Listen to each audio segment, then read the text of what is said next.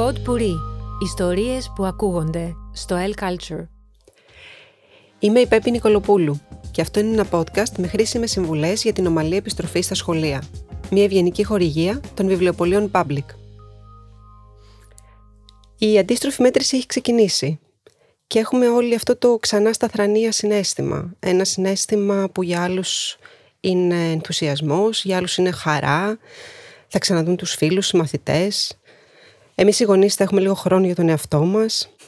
για κάποιους όμως ένα συνέστημα άγχους, μια αγωνία, μια ανησυχία, ανησυχία από χωρισμού, από τη στέγη, από τους γονείς. Ε, και εδώ μαζί μου έχω τον πλέον κατάλληλο άνθρωπο να συζητήσουμε πώς αυτό το, αυτά τα δύο συναισθήματα μπορούν να γεφυρωθούν, πώς μπορεί να έχουμε μια πιο ομαλή επιστροφή στο σχολείο. Μαζί μου λοιπόν η Μαριέλα Γιανοπούλου, συμβουλευτική ψυχολόγος.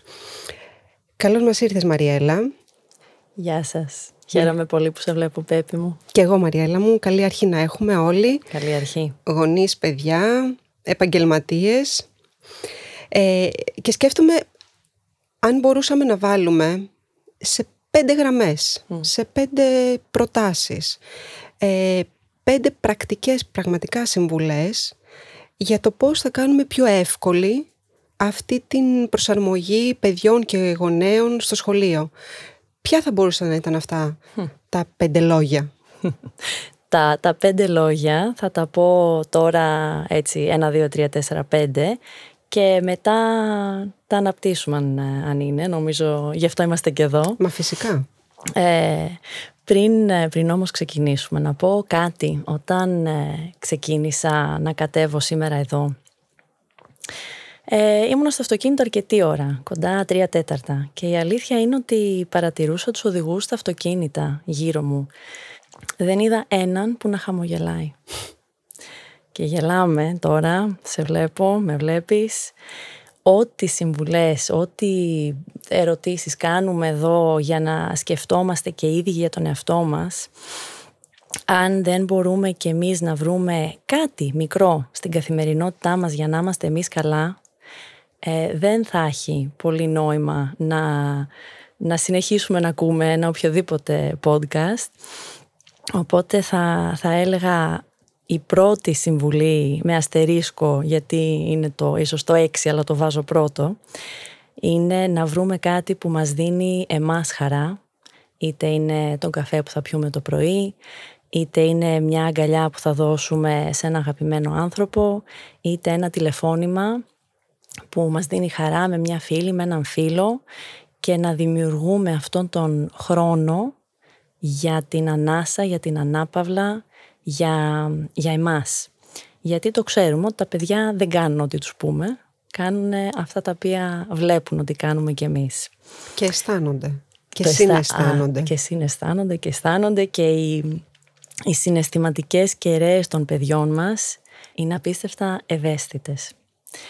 Οπότε, ξεκινώντας λοιπόν με τα υπόλοιπα ε, πέντε, ε, ένα, βοηθάμε τα παιδιά να οργανώσουν το χρόνο τους. Δηλαδή, ναι, μεν θα φτιάξουμε εμείς το πρόγραμμα μαζί τους αν είναι σε μικρές ηλικίες, αλλά θα προσπαθήσουμε να το συζητήσουμε μαζί τους έτσι ώστε να δούνε και εκείνοι πώς βάζουμε προτεραιότητες και να μπορούν αυτοί σε κάποια ηλικία να αρχίσουν να τα κάνουν και μόνοι τους. Δεύτερον, φροντίζουμε να κοιμούνται αρκετά. Είναι όντως πάρα πολύ σημαντικό αυτό. Τρίτον, κάνουμε ό,τι μπορούμε για να έχουν μια σωστή διατροφή, αποφεύγοντας fast food κτλ. Τέταρτον, ενισχύουμε την έννοια της μαγικής λέξης που λέω εγώ πολύ συχνά και με ακούνε πολύ ε, συχνά να το λέω αυτό, το ακόμα. Δεν ξέρω ακόμα. Λέει ένα παιδί δεν μπορώ, προσθέτουμε το ακόμα και ξαφνικά υπάρχει ελπίδα. Δεν μπορώ ακόμα. Γιατί καλό είναι να θυμόμαστε ότι τα παιδιά μας, όλα τα παιδιά, είναι σούπερ ήρωες και έχουν υπερδυνάμεις.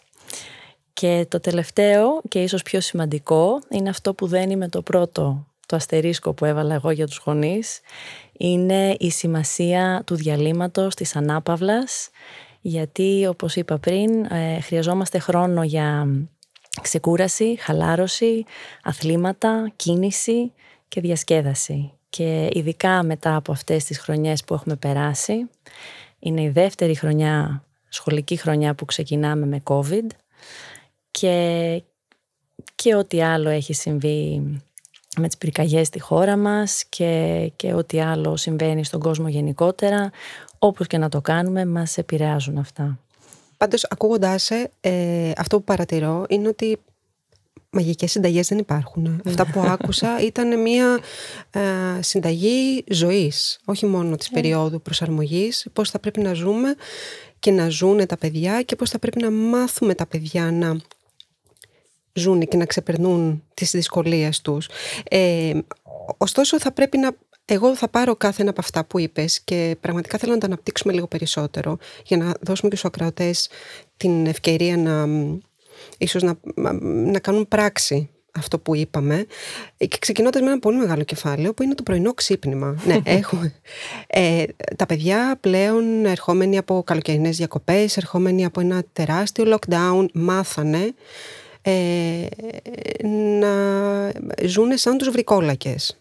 12, μία η ώρα κοιμούνται είτε διαβάζοντας είτε παίζοντας, αλλά Δευτέρα, 13 Σεπτεμβρίου, το κουδούνι θα χτυπήσει 8.30 ώρα. Mm. Οι οικογένειες πρέπει 7 η ώρα να είναι έτοιμοι με τα κολατσιό τους, με τα φαγητοδοχεία τους, με τα βιβλία τους, τις σάκες έτοιμες για να ξεκινήσουν. Τι κάνουμε, πώς το κάνουμε, πώς μπορούμε να το κάνουμε χωρίς να φωνάζουμε, χωρίς να θυμώνουμε, χωρίς εκνευρισμούς. Υπάρχουν κόλπα, υπάρχουν. Άρα για εσείς η δική της ε, ψυχής. Γελάω γιατί είμαι εδώ με, με δύο καπέλα. Το ένα καπέλο είναι ναι, συμβουλευτική ψυχολόγος, το άλλο καπέλο είναι μαμά τεσσάρων παιδιών. Οπότε... Γι' αυτό είπα στην αρχή ότι είσαι καθήν αρμόδια. ναι. Ε, είναι στιγμές που νομίζω το έχω, είναι στιγμές που το χάνω και νομίζω ότι αυτό καλό είναι να το θυμόμαστε όλοι. Για τον ύπνο. Όταν μιλάμε για παιδιά σχετικά μικρής ηλικίας, δηλαδή από παιδικό σταθμό, προνήπιο μέχρι και δημοτικό, έστω έκτη δημοτικού να πω, ίσως είναι πιο εύκολο να κάνουμε κάτι όπως το εξής, να κάποιες μέρες πριν ξεκινήσουν τα σχολεία, να αρχίσουμε όλοι μαζί μες στο σπίτι να ξυπνάμε πιο νωρίς. Αυτό δεν είναι πάντα εύκολο αν δεν έχουμε κάποιο λόγο. Οπότε μπορούμε να πούμε ότι βάζουμε κάποια δραστηριότητα που μας κάνει κέφι, είναι διαφορετική για κάθε οικογένεια και κάθε παιδί, για να έχουμε κάποιο κίνητρο να σηκωθούμε από το κρεβάτι. Μπορεί να είναι κάτι μικρό όπως πάμε να φάμε πρωινό ε, στο κέντρο της Αθήνας ή στο κέντρο όπου μένουμε ή σε, κάποιο, σε κάποια παραλία που μας αρέσει. Μπορεί να είναι μια υπόσχεση ότι θα επισκεφτούμε πολύ νωρίς ένα Λούνα Πάρκ, μια αγαπημένη παραλία, να πάμε στο ζωολογικό κήπο. Ή και κάνοντας αστεία, να πούμε ότι θα φορέσουμε τις πιτζάμες μας το πρωί, αλλά θα φάμε παγωτό για πρωινό. Ό,τι και αν είναι αυτό, να έχουμε κάποιο λόγο όπου είναι όμως μέσα σε αυτό και οι γονείς. Δεν είναι ότι βάζουμε ξυπνητήρι μόνο για τα παιδιά, ξυπνάμε και εμείς μαζί τους. Άρα ρυθμίζουμε τα ρολόγια μας ναι. μερικές μέρες πιο πριν Σωστά. την κατάλληλη ώρα. Ναι. Με ένα μικρό κερασάκι. Έτσι. Μια μικρή επιβράβευση. Έτσι. Δηλαδή όταν θέλουμε να αλλάξουμε μια συνήθεια, βοηθάει να συνδυάσουμε την καινούρια συνήθεια που μας είναι λίγο με κάτι που μας αρέσει. Ε, μια επιβράβευση. Το πιο σημαντικό πράγμα στον ύπνο είναι η ρουτίνα. Και δεν εννοώ μόνο τη ρουτίνα πριν κοιμηθούμε, αλλά το να κοιμόμαστε και να ξυπνάμε την ίδια ώρα κάθε μέρα. Ακόμα και το Σαββατοκύριακο. Δεν είναι εύκολο και δεν είναι εύκολο και στην κουλτούρα μας. Γενικά το Σαββατοκύριακο ξαφνικά αλλάζει τελείως το βιολογικό μας ε, ρολόι. Ε, όχι επειδή θέλει, αλλά επειδή εμείς το κάνουμε έτσι. Οπότε καλό είναι όντως μερικές μέρες πριν. Ε, για να κοιμηθούμε πιο νωρίς, όταν το κάνουμε με μικρά παιδιά, μπορούμε να κάνουμε και έναν ε, διαγωνισμό. Για παράδειγμα, η μαμά και το παιδί ή ο μπαμπάς και το παιδί ή να βάλουμε μουσική και να πούμε ότι τώρα θα ετοιμαστούμε, θα ετοιμάσουμε τη σάκα, ότι χρειάζεται το κολατσιό θα μαζέψουμε, θα ετοιμάσουμε τα ρούχα μας για την επόμενη μέρα και μετά από αυτή την ένταση να γίνει κάτι πιο ήρεμο, ας πούμε ένα χλιαρομπάνιο ή ντους πριν τον ύπνο.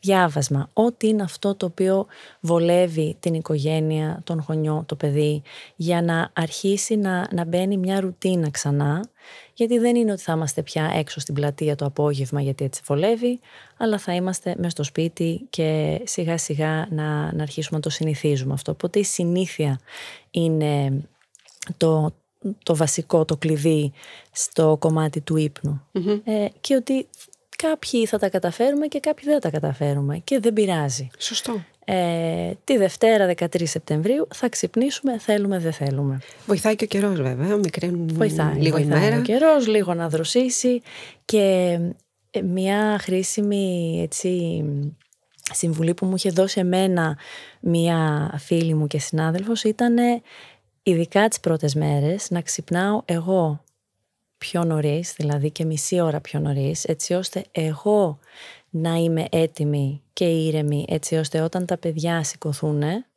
να, να έχω τα δικά μου τα πράγματα ήδη έτοιμα, να έχω πιει και ένα καφέ ή ό,τι θέλει ο καθένας.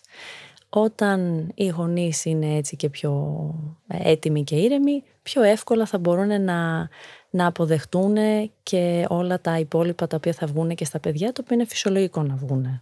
Μάλιστα. Κάποια αντίδραση, άγχος, ε, το οποίο νομίζουμε ότι εκείνη τη στιγμή μας κάνουν θέατρο ή πάνε να μας κάνουν τη ζωή δύσκολη, αλλά δεν είναι. Είναι απλά έντονα συναισθήματα, τα οποία εντάξει, περνάνε. Μμμ. Και τα μεγαλύτερα παιδιά, Για τα μεγαλύτερα παιδιά κάνουμε το σταυρό μας. ό,τι καλύτερο μπορούμε. Είμαστε κοντά τους, τους αποδεχόμαστε και αποφεύγουμε να τους λέμε τι να κάνουν. Κάνουμε εμείς ό,τι μπορούμε και απλά μ, σαν να διηγούμαστε λέμε ας πούμε ε, εντάξει εγώ τώρα πάω για ύπνο πάω να διαβάσω αν θες κάτι πες μου. Ε, εγώ ετοίμασα τα πράγματά μου ε, αν θες κάτι πες μου. Γιατί τα παιδιά, εντάξει μιλάμε ηλικίου ας πούμε δεν πρόκειται εύκολα να ακούσουν. Αυτή είναι η αλήθεια. Σωστά. ε, και τα ξέρουν τα έχουν Άρα ακούσει καθοδηγούμε λοιπόν δια του παραδείγματος. για του παραδείγματος. Ε, Ή κάνουμε μια συζήτηση κάποια στιγμή, όχι πάνω από πέντε λεπτά ε, και όχι την ημέρα πριν ή την, το βράδυ. Το κάνουμε κάποια στιγμή πρωί, μεσημέρι που έχουν ξυπνήσει μια άλλη μέρα. Ότι καλό είναι αυτό. Εγώ έχω δει ότι για μένα όταν επιστρέφω στη δουλειά μου ή όταν έχω ένα καινούριο project κάτι, με βοηθάει να κάνω αυτό. Και στα παιδιά του γυμνασίου που είναι μια έτσι πιο ενδιάμεση κατάσταση, ε, ανάλογα με την οικογένεια και το παιδί, ένα, ένα πάρε δώσε από όλα αυτά που είπα πριν. Σωστά. Ναι.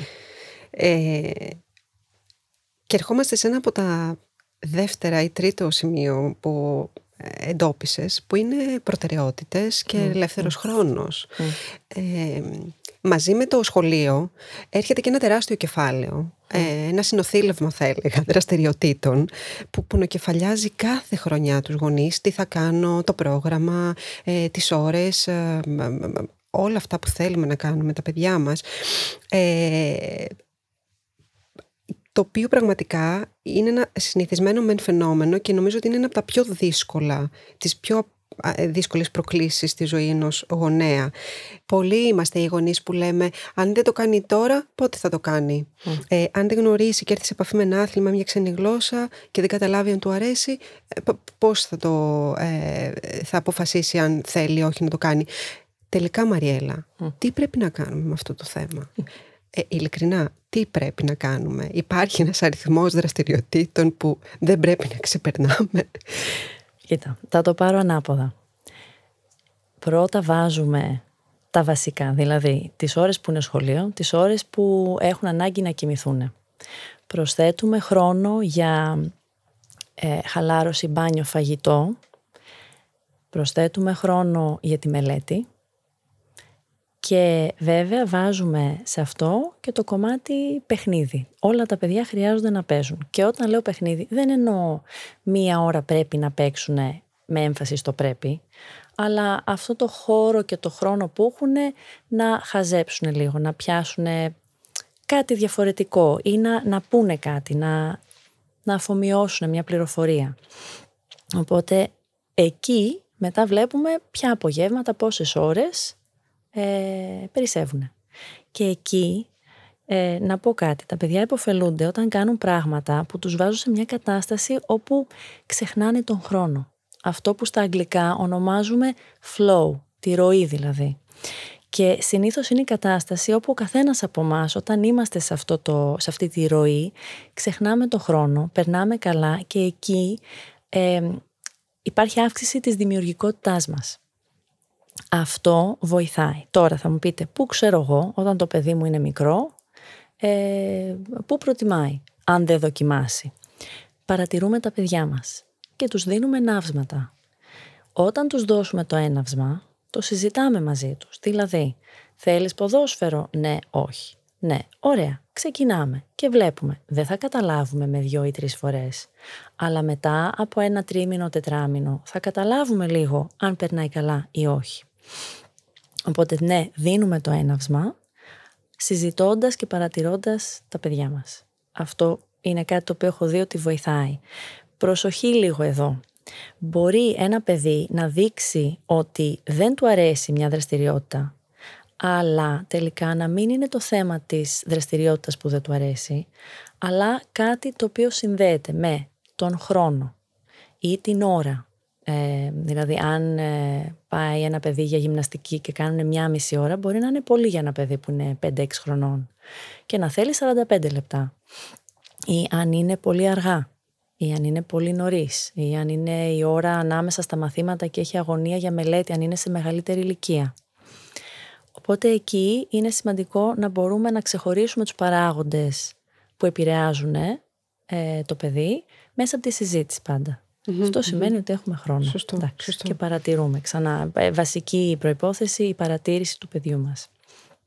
Και ε, ναι, και είναι σημαντικό αυτό το, το να αφήνουμε και το παιδί να, να μας πει ποια πράγματα θέλει να κάνει. Okay. Ναι.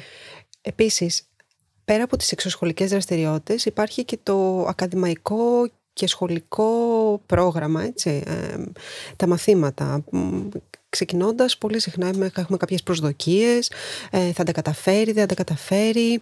Ε, ε, πολύ συχνά κάποιοι γονείς επίσης βάζουν, βάζουν ακόμα και σαν εξωσχολικό ένα μάθημα το οποίο είναι βοηθητικό για το σχολείο. Ναι. τελικά Πες μου λίγο, ε, ε, είναι σημαντικό να θέτουμε κάποιους στόχους όταν ξεκινάει το σχολείο, να θέτουμε κάποιους στόχους με το παιδί μας, ε, ε, πώς να διαχειριζόμαστε γενικά όλο αυτό το θέμα των προσδοκιών από τις, και τις, για τις επιδόσεις τους, τις σχολικές. Αυτό είναι podcast από μόνο του. Καλά. λοιπόν, ωραία. Ε, απαντάω. Ναι, ναι, είναι πολύ βοηθητικό να έχουμε στόχους, μικρούς στόχους, συγκεκριμένους, τους οποίους θέτουμε εμείς οι ίδιοι. Εμείς ως γονείς; Όχι. Εμείς οι ίδιοι, ο καθένας, ο για, τον για τον εαυτό του. Όταν μιλάμε για μικρά παιδιά, εννοείται ότι θα θέσουμε μαζί κάποιους στόχους. Μέσα από τη συζήτηση, όσο γίνεται με τη μεευτική. Ε, τι σ' αρέσει αυτό, πώς σου φαίνονται τα μαθηματικά, δύσκολα, εύκολα κτλ. Α, ενδιαφέρον, πες μου κι άλλο. Ε, δεν μ' αρέσει η αφαίρεση. Ε, σαν να λες ότι να γίνεις καλύτερος στην αφαίρεση. Κάπως έτσι. Ναι. Ε, αλλά προσοχή εδώ, τις πρώτες εβδομάδες ο πρώτος και βασικότερος στόχος είναι να πηγαίνουν τα παιδιά σχολείο, να είναι καλά, να νιώθουν όσο γίνεται πιο άνετα και αυτό ισχύει για όλες τις ηλικίες. Αυτό ισχύει και για μας που επιστρέφουμε τώρα ξανά στις, ε, στο χώρο εργασίας και, και σιγά σιγά προσθέτουμε. Δηλαδή, αν είναι πρώτη Δευτέρα Δημοτικού, ο στόχος είναι να πάει σχολείο, να ετοιμάσει την τσάντα του, να πει τι θέλει για σνακ, ε, κολατσιό, να ετοιμάσει τα ρούχα την επόμενη μέρα μπορεί να είναι να θυμηθεί το όνομα της δασκάλας, να θυμάται που είναι η τάξη, το μπάνιο, να μιλήσει με μια καινούρια φίλη ή να επανασυνδεθεί με μια παλιά φίλη, ένα παλιό φίλο και τα λοιπά. Οπότε βάζουμε στόχους σιγά σιγά και θυμόμαστε ότι είναι μεταβατική περίοδος. Θέλουμε χρόνο, όλοι μας θέλουμε χρόνο. Και εντάξει, υπενθυμίζω εδώ ότι ε, ο στόχος είναι σε σχέση με τον εαυτό μας. Δηλαδή, ε, θέλω να είμαι καλύτερη στα, στην ανάγνωση σε σχέση με το πώς ήμουν εγώ πέρσι. Πολύ σωστό. Όχι σε σχέση με το πώς είναι η καλύτερη μαθήτρια στο τμήμα μου ή σε σχέση με, δεν ξέρω, τον κολλητό μου. Που εννοείται ότι αυτό θα βγει στη συζήτηση και δεν χρειάζεται να το φοβηθούμε, ούτε να πούμε ψέματα. Την αλήθεια θα πούμε. Θα θυμόμαστε πάντα όμως ότι ε, ο στόχος έχει να κάνει με το πώς εγώ προχώρησα διαφορετικά, καλύτερα, αλλιώς και τα σχετικα και, και θα έλεγα λοιπόν ότι ναι, οι στόχοι βοηθάνε. Τώρα, ξεκίνησες λέγοντας ότι έχουμε προσδοκίες εμείς ως γονείς. Αυτό είναι μεγάλη αλήθεια. Ε, και, ναι, και μου έκανε κλικ από την αρχή όταν μίλησες για υπερδυνάμεις των παιδιών, ότι πρέπει και εμείς να αναλογιστούμε τις ευθύνες μας και να το υπογραμμίσουμε αυτό, ότι πρέπει να ε, απεγκλωβιστούμε από προσδοκίες για τα παιδιά μας. Ε, ναι. Λοιπόν, οι προσδοκίες μας δεν είναι μόνο δικές μας, είναι και της κουλτούρας μας. Ε, η κουλτούρα μας περιμένει τον τελικό βαθμό, στο τρίμηνο ή στο τετράμινο ή στις ε, πανελλαδικές. Και επίσης η κουλτούρα μας κοιτάει ε, πόσα χρήματα έχουμε στο λογαριασμό τελικά ε, και διάφορα άλλα για να μην επεκταθούμε. Η κουλτούρα μας ε, αναγκαστικά έχει αρχίσει λίγο και αλλάζει ελάχιστα, μπορεί να μην φαίνεται αμέσως προς τα έξω, ε, ο κόσμος έχει αρχίσει και καταλαβαίνει ότι δεν μπορεί να συνεχίσει να ζει έτσι. Είναι ευθύνη δική μας, του καθενός, να το συζητάμε αυτό για τον εαυτό μας, με τους συντρόφους μας, με τους φίλους μας, να αποφασίζουμε και εμείς πώς θέλουμε να ζούμε και αυτό θα περάσει και στα παιδιά μας.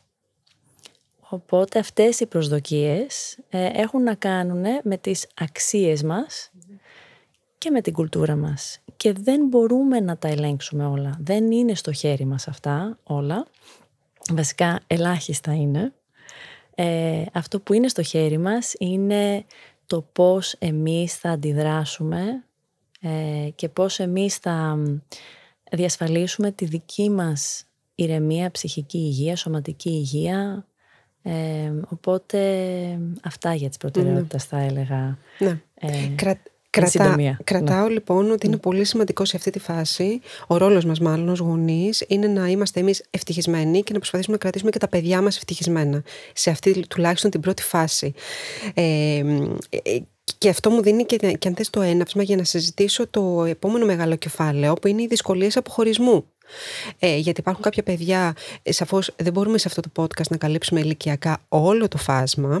Σε καμία περίπτωση υπάρχουν άλλα προβλήματα και άλλες δυσκολίες σε ένα παιδί το οποίο πηγαίνει για πρώτη φορά στην πρώτη δημοτικού, άλλες δυσκολίες σε ένα παιδί που μπαίνει στο γυμνάσιο, στο λύκειο. Ωστόσο, ε, ε, θα έλεγα λοιπόν, αν μπορούμε με δύο λόγια να πούμε, ναι, η δυσκολία και η φάση αποχωρισμού συναντάται κυρίως στις πρώτες τάξεις του δημοτικού. Ε, και η άρνηση πιθανώς, η σχολική άρνηση των παιδιών. Ε, εκεί πώς θα μπορούσαμε να βοηθήσουμε, ε, να βοηθήσουμε, τι θα μπορούσαμε να πούμε στους mm. ακροατές μας; Ε, καταρχήν, το να είμαστε ευτυχισμένοι δεν γίνεται να είμαστε συνέχεια ευτυχισμένοι. Αυτό. το κρατάμε. Το κρατάμε. Ε, γιατί θα αναφερθώ σε αυτό τώρα σε λίγο. Ε, για τον αποχωρισμό. Συχνά οι ανησυχίες μας, η ανησυχία του γονιού είναι μεγαλύτερη από αυτήν που τελικά συναντά το παιδί. Και αντίστοιχα η ανησυχία, η αγωνία του παιδιού επίσης είναι μεγαλύτερη από ότι τελικά θα νιώσει στην πραγματικότητα όταν πάει στο σχολείο. Ε, ωστόσο, ε, εκεί τι μπορούμε να κάνουμε, να πούμε καταρχήν στον εαυτό μας ότι μια σκέψη είναι αυτό, είναι μόνο μια σκέψη. Αν δεν της δώσουμε ενέργεια, δεν πρόκειται να πάει πολύ μακριά. Αν όμως της δώσουμε ενέργεια, μπορούμε να κάνουμε ακροβατικά με αυτή τη σκέψη. Οπότε καλό είναι όταν έρχονται αυτές οι σκέψεις, είτε για μας ως γονείς, είτε στα παιδιά, να πούμε είναι μόνο μια σκέψη, δεν σημαίνει ότι αυτό θα γίνει. Τώρα, αν αρχίσει το μυαλό μας και κάνει ακροβατικά ή όντως υπάρχει ένα έντονο αίσθημα φόβου ή αγωνίας, μπορούμε να κάνουμε την εξής άσκηση ε, είναι η άσκηση που λέμε τι είναι το καλύτερο που μπορεί να γίνει, ποιο είναι το καλύτερο σενάριο, ποιο είναι το χειρότερο σενάριο και ποιο είναι το πιο πιθανό σενάριο.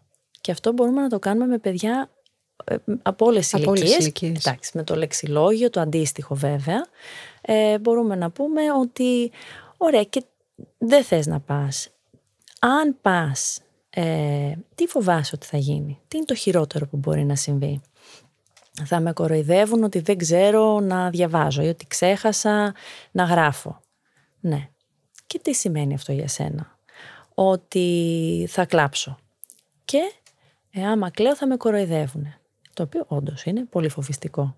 Ε, τι είναι το καλύτερο που μπορεί να γίνει; Ότι μπορώ να βρω τη φίλη μου την παλιά. Α, τέλεια. Και πώς θα νιώσω αν γίνει αυτό; Χαρά, ευτυχία. Μμ. Και ποιο είναι το πιο πιθανό; Και μπορεί να πει ότι μπορεί να βρω τη φίλη μου ε, και να νιώσω ότι κάτι έχω ξεχάσει. Και τώρα τα λέω πολύ γρήγορα. Αυτό με μια συζήτηση καταλαβαίνει και το παιδί ότι δεν είναι όλα άσπρα μαύρα. Όπως και το δεν είμαστε πάντα είτε ευτυχισμένοι είτε αγχωμένοι. Οπότε ε, είναι η άσκηση, είναι η αποδοχή ότι όλα τα συναισθήματα είναι επιτρεπτά και αποδεκτά. Οπότε μπορούμε να πούμε είναι λογικό να στεναχωρηθείς που φεύγεις από το σπίτι μετά από τόσο καιρό. Και μετά από ένα χρόνο που ε, ας πούμε, το Λύκειο ήταν κλειστό από Νοέμβριο μέχρι Μάιο. Ε, και να, να τα πούμε αυτά. Ανάλογα πάλι με την ηλικία του παιδιού. Και τις δικές μας ως γονείς ανησυχίες ή αναμνήσεις από τα δικά μας παιδικά χρόνια, καλό είναι να τις κρατήσουμε για να τις συζητήσουμε με τον ή την σύντροφό μας, με κάποιον ε, φίλο, κάποια φίλη. Ε, δεν σημαίνει ότι αυτό που περάσαμε εμείς θα το περάσουν τα παιδιά μας. Εννοείς αν είναι αρνητικές. Αν είναι αρνητικές. Αν είναι θετικές όμως, Αν είναι θετικές, πάλι δεν θέλουμε πάρα πολύ να το μοιραστούμε τώρα στην αρχή, γιατί μπορεί να πει ένας γονιός, ε, ε, για μένα το Λύκειο ήταν ε, η πρώτη Λυκείου, ας πούμε, ήταν η καλύτερη χρονιά της ζωής μου. άρα να νιώσει αμέσως ότι βρίσκεται απέναντι στην αντίπερα όχθη. Ακριβώς. Και ότι αν εμένα δεν είναι, τι θα γίνει; Οκ. Το ίδιο ισχύει και για τα μικρά παιδιά. Δηλαδή, η πρώτη δημοτικού ήταν φανταστική. Δεν ξέρουμε πώς θα είναι για τα παιδιά μας. Τα παιδιά μας είναι και πολύ διαφορετικοί χαρακτήρες καμιά φορά από εμάς. οπότε μπορούμε να ακολουθούμε πιο πολύ αυτό το οποίο μας λέει το παιδί το ίδιο. Οκ. Άρα γινόμαστε καλοί ακροατές Πολύ σωστά. και εν- ενθαρρύνουμε μέσα από αυτές τις δύο-τρεις ερωτήσεις που είπες. Ακριβώς. Ε, και, και αυτό που κρατάω επίσης ότι είναι πολύ, ε, είναι αν θες, αναμενόμενο να υπάρχει μια πιθανή άρνηση, ότι είναι φυσιολογικό. Να μην φοβηθεί δηλαδή ο γονέας αν το παιδί έχει άρνηση τις πρώτες μέρες. Μμ, μμ. Το δεχόμαστε, λέμε «Μμ, ενδιαφέρον, ναι, το ακούω αυτό που λες. Και πώς είναι αυτό για σένα, δύσκολο. Πρέπει να είναι πολύ δύσκολο να ε, βλέπεις ότι το σχολείο ξεκινάει και να νιώθεις έτσι. Ναι. Και καμιά φορά σταματάει εκεί η συζήτηση. Δεν χρειάζεται, παρα... Συγγνώμη, δεν χρειάζεται παραπάνω. Ε, και θυμόμαστε λίγο αυτό που είπαμε πριν για τις υπερδυνάμεις. Ε, τα παιδιά πραγματικά είναι εξερευνητές, είναι πρωτότυποι, είναι τέλειοι, έτσι ακριβώς όπως είναι. Έχουν πάρα πολύ ενέργεια, οπότε αντέχουν. Και το είδαμε και πέρσι στην πράξη, είναι πάρα πολύ ανθεκτικοί και προσαρμόζονται πολύ πιο εύκολα από ό,τι νομίζουμε. Αυτό είναι αλήθεια. Ε, αν μου επιτρέπετε τώρα, ε, θα ήθελα μια προσωπική σκέψη που έχω, μια προσωπικό, από ένα προσωπικό βίωμα. Ε, κάποια στιγμή που ε, η κόρη μου όντως αντιμετώπιζε ένα πρόβλημα σχολικής άρνησης, ε, μέσα στο μυαλό μου είχε διωγγωθεί. Ε, ε, έτρεχα σε ειδικούς να μάθω. Και αυτό που μόνο του έφθινε μέσα της κάποια στιγμή, ενώ σε μένα είχε γίνει, είχε γίνει, είχε, ε, είναι- ήταν τεράστιο, ήταν ογκόληθος, που όμως είχε εξαφανιστεί μέσα της μέσα σε μερικές μέρες. Για μένα όμως ήταν εκεί. Και έχεις πολύ δίκιο σε αυτό. Το ερώτημα λοιπόν είναι, που προκύπτει από, α- α- από αυτό είναι τελικά μετά από πόσο διάστημα αν θέλεις αν μπορεί κανείς να το πει αυτό, ε, μιας συστηματικής άρνησης για το σχολείο, θα πρέπει ο γονέας να απευθυνθεί ενδεχομένως σε κάποιον ειδικό ή σε κάποιον εκπαιδευτικό, να απευθυνθεί στο σχολείο. Υπάρχει ένα τέτοιο Α, διάστημα; Θα έλεγα άμεσα. Α, α, Άμεσα. Η συνεργασία του γονιού με το σχολείο, με τους δασκάλους, την διεύθυνση του σχολείου, αν υπάρχει σύμβουλος ή ψυχολόγος στο σχολείο, ε, είναι βοηθητική πάντα. Δεν λέω ότι θα τα λύσει όλα και επίσης είναι πολλές φορές ε, γονείς, παιδιά που έρχονται στην κρίση πάνω Και εκεί δεν είναι τόσο εύκολο να, ε, να κάνει κάποιος έτσι αλλαγές. Η σωστή λέξη για μερικούς είναι παρεμβάσεις, αλλά εντάξει παρέμβαση δεν μου αρέσει ακριβώς, γιατί ουσιαστικά είναι πώς μπορούμε να κάνουμε κάτι λίγο διαφορετικά. Αυτό είναι αυτό που βοηθάει. Οπότε θα έλεγα άμεσα. Μόλις πιστεύει ή νιώσει καλύτερα ο γονιός ή το παιδί, το εκφράσει στο γονιό ότι κάτι γίνεται, μια συζήτηση. Μπορεί να είναι κάτι που μιλώντας με τη δασκάλα, για παράδειγμα, να, να μπορέσει η δασκάλα να, να δώσει μια προσοχή παραπάνω για μια-δυο μέρες. Μπορεί να είναι κάτι πολύ Μπορεί να είναι ότι έχει πιει πάρα πολύ γάλα και, ή νερό ή πορτοκαλάδι οτιδήποτε και ντρέπεται να πει ότι θέλει να πάει τουαλέτα. Σωστό. Και δυσκολεύεται εκείνη την ώρα να σηκώσει το χέρι να πει στην πρώτη ώρα ότι θέλω να πάω στο μπάνιο. Γιατί τους έχουν πει ότι δεν ε, πάμε στο μπάνιο αν δεν χτυπήσει διάλειμμα. Μπορεί να είναι κάτι Άρα έχουμε μικρό. σύμμαχο και το σχολείο. Είναι πολύ σημαντικό. Ναι, Πρέπει βοηθάει. να είναι σύμμαχός μας το σχολείο. Πολύ, πολύ. Και σε αυτό έχω έτσι δύο-τρία πρακτικά. Όποιοι, ε, όποιοι γονείς έχουν mail με τα σχολεία ή έχουν κωδικούς πρόσβασης ε, για όλα αυτά που κάναμε και πέρσι, καλό είναι να τα, να τα βρούμε, να τα γράψουμε κάπου, να τα έχουμε, να μην τρέχουμε τελευταία στιγμή. Και επίσης ε, κάτι άλλο πρακτικό είναι να έχουμε ένα χαρτί με γραμμένα σνακ τα οποία αρέσουν στα παιδιά, βοηθάει και στη λίστα του σούπερ μαρκετ έτσι ώστε να μην σκεφτόμαστε στις 8-9 το βράδυ ή χαράματα το πρωί τι θα βάλουμε. Τα έχουμε έτοιμα, κοιτάμε τη λίστα. Ναι. Εννοείται. Είναι, είναι καμιά φορά αυτό πιο πολύ σαν μαμά το λέω. Σωστό. Και όπως επίσης και τα σημειώματα ε, με, μια, με ένα γλυκό λογάκι μέσα στο κολατσιό για να το βρεις σαν έκπληξη στο διάλειμμα. Στο, ναι, ναι. Το παιδί. Εξα... Ή- Ναι, ναι, ναι. Εξαρτάται το παιδί γιατί εάν εκείνη τη στιγμή Α, μπορεί να το πιάσουν τα έχει κλάματα. άρνηση Μμ.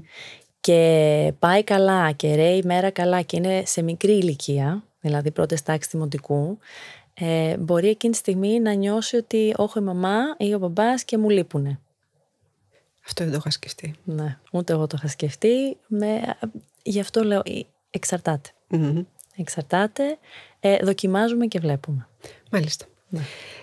Λοιπόν, Μαριέλα μου, νομίζω ότι το ψηλαφίσαμε το θέμα. Είναι ένα θέμα τεράστιο, έτσι κι αλλιώς, το οποίο άπτεται μ, ε, και σε κάθε οικογένεια, το πώς χειρίζεται θέματα, τις, ε, τους συσχετισμούς, τις δυνάμεις της.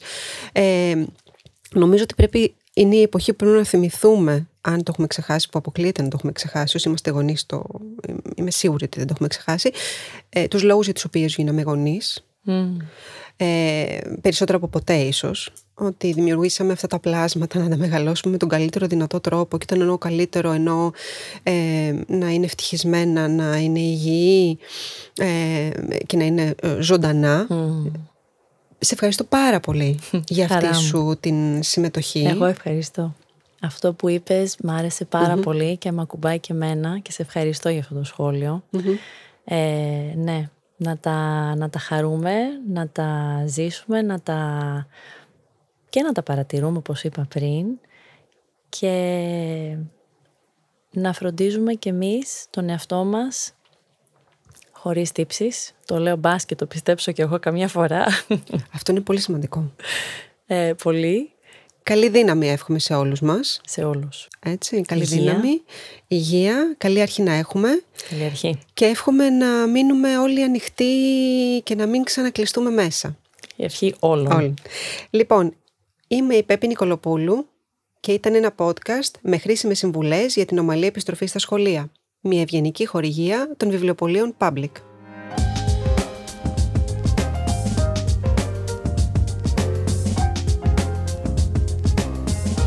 Pod Puri.